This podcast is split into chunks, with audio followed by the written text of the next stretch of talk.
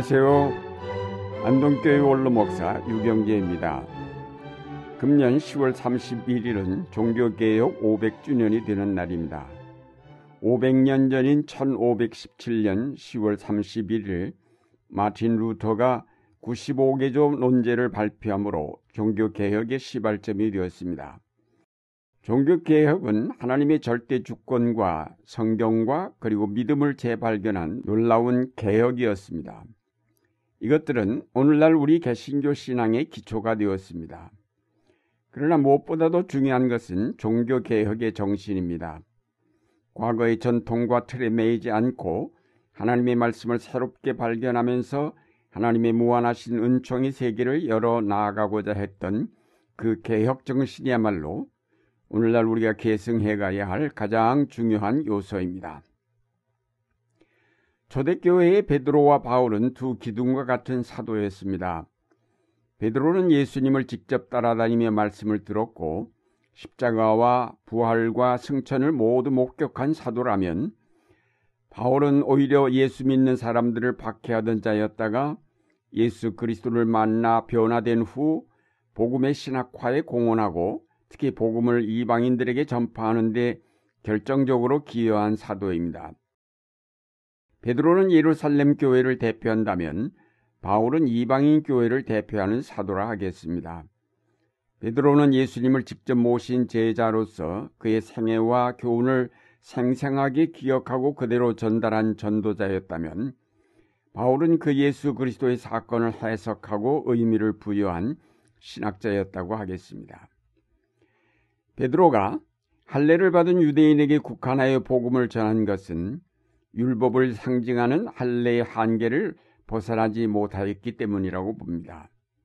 그런데 반해 바울은 유대인이 절대시한 할례를 그리스도에 대한 믿음으로 대체함으로 그 한계를 넘어 할례를 받지 않은 이방인에게 복음을 전하였던 것입니다. 이런 관점에서 볼 때 베드로의 신학적 입장은 보수적일 수밖에 없었고 바울은 진보적이었습니다. 이런 베드로와 바울이 한 번은 안디옥에서 만나게 되었습니다. 안디옥은 이방인 선교를 시작한 교회가 있는 곳으로서 그 교회는 바울과 바나바를 선교사로 파송한 바 있습니다. 베드로는 이때에 한 방문객으로서 안디옥에 머물며 자유롭게 이방인 신자들과 어울려 함께 식사도 하곤 하였습니다. 그러다 예루살렘 교회에 야고보가 보낸 사람들이 오게 되자 지금까지 행동했던 것과는 달리 함께 식사하던 자리에서 뒤로 물러나 앉았던 것입니다. 이때 바울은 베드로와 그를 따르는 자들의 위선을 보자 지체하지 않고 베드로를 면박하였습니다.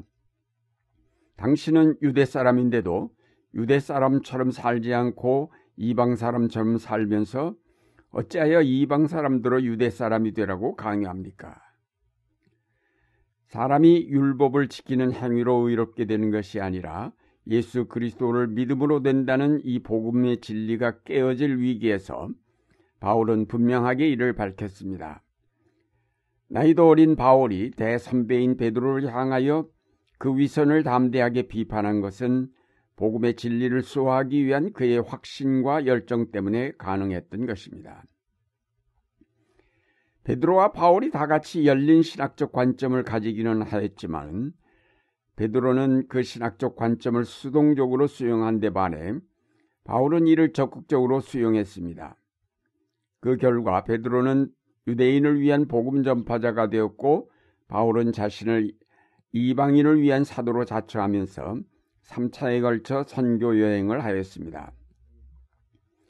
유대 사회에서 당시 절대적 진리처럼 자리 잡았던 할례, 그 할례야말로 구원의 표지였기에 그 할례를 받지 않은 이방인이 하나님의 백성이 될 수 있다는 생각은 도저히 용납될 수 없었습니다.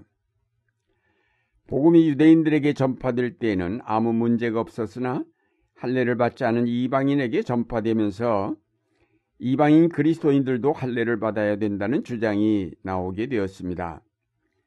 할례가 하나님 백성된 표이기에 할례 없이 믿음으로만 된다는 것은 있을 수 없는 일이라고 하였습니다. 이런 주장은 결국은 예수 그리스도의 십자가로 말미암은 구원을 아무것도 아닌 것으로 만들어버리는 위험을 안고 있었고, 마침내 예루살렘 회의까지 열려 이 문제를 논의하게 되었던 것입니다.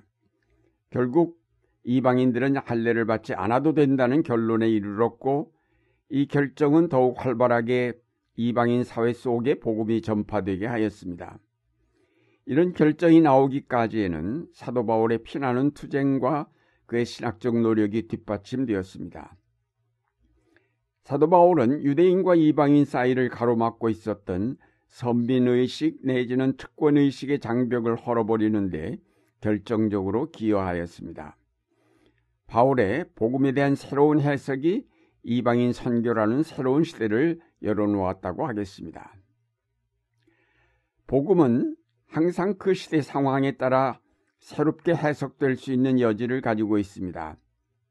군사 독재에 시달리던 남아메리카에서 자연스럽게 해방신학이 대두되었고, 억압당하는 흑인들 속에서 흑인신학이 나오게 되었으며, 분단의 아픔과 군사 독재의 억압하에 있던 한국교회는 민중신학을 태동시켰습니다.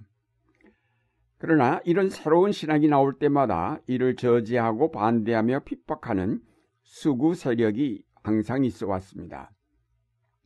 바울의 진보적인 신학을 반대하며 핍박하였던 유대인들이나 루터의 개혁을 저지하려 했던 로마 교황청이 그런 수구 세력이었습니다.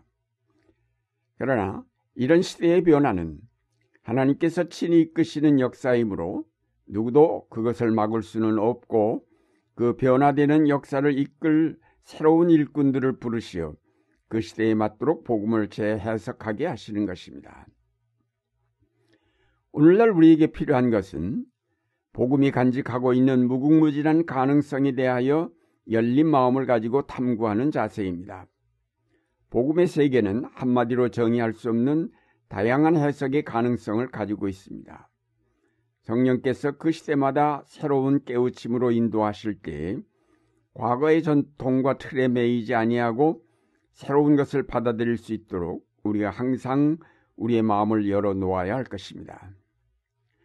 오늘날 한국교회도 변화하는 시대에 따른 새로운 신학, 새로운 틀이 필요한데, 과거의 전통과 생각만을 고집한다면 결국 새로운 역사에 대응하지 못한 채 사라지고 말 것입니다. 미래의 변화는 우리 삶의 변화를 가져올 것이며 우리의 사고의 변화를 가져올 것입니다. 따라서 교회도 그 시대가 요구하는 신학과 믿음의 형태를 새롭게 해석해내지 않으면 안 될 것이며, 그것을 따라 교회를 새롭게 개혁하지 않으면 안 될 것입니다. 예배가 새로워져야 할 것이며, 전도의 방법도 달라져야 하며, 교회의 체제도 변화되어야 할 것입니다. 사랑하는 여러분, 종교개혁 오백 주년은 한국교회가 다시 한번 새롭게 되어야 할 기회입니다. 급변하는 시대 정세를 우리가 깊이 있게 통찰하면서 그 속에서 복음의 진리가 어떻게 재해석되고 있는지 살펴야 하겠습니다. 이제까지 우리가 지켜온 신앙의 전통을 이어가되 변화하는 시대에 맞도록 재해석하는 작업이 이루어져야 할 것이며, 이것을 적극적으로 수용하면서 교회의 목회를 개혁하는 작업에 박차를 가하여야 할 것입니다. 십육 세기의 종교개혁은 안일하게 권위주의에 머물던 로마 카톨릭 교회를 뒤흔들어 놓았고 새로운 교회를 탄생시켰습니다. 오늘날 한국교회가 과거의 영광에 연연하여 안주할 때에 하나님이 새롭게 하시는 역사를 통하여 뒤흔들리게 될 것이며, 자칫 잘못하면 역사의 뒤안길로 밀려나게 될 것입니다. 이제 우리가 정신을 차리고 자유하신 하나님의 역사를 기다리며 그 부르심에 최선을 다해 응답하도록 준비하여야 하겠습니다. 언제나 자기를 고집하지 않고 성령의 인도하심을 따라 자유롭게 하나님의 역사에 동참해 가시는 여러분의 생활이 되시기를 바랍니다.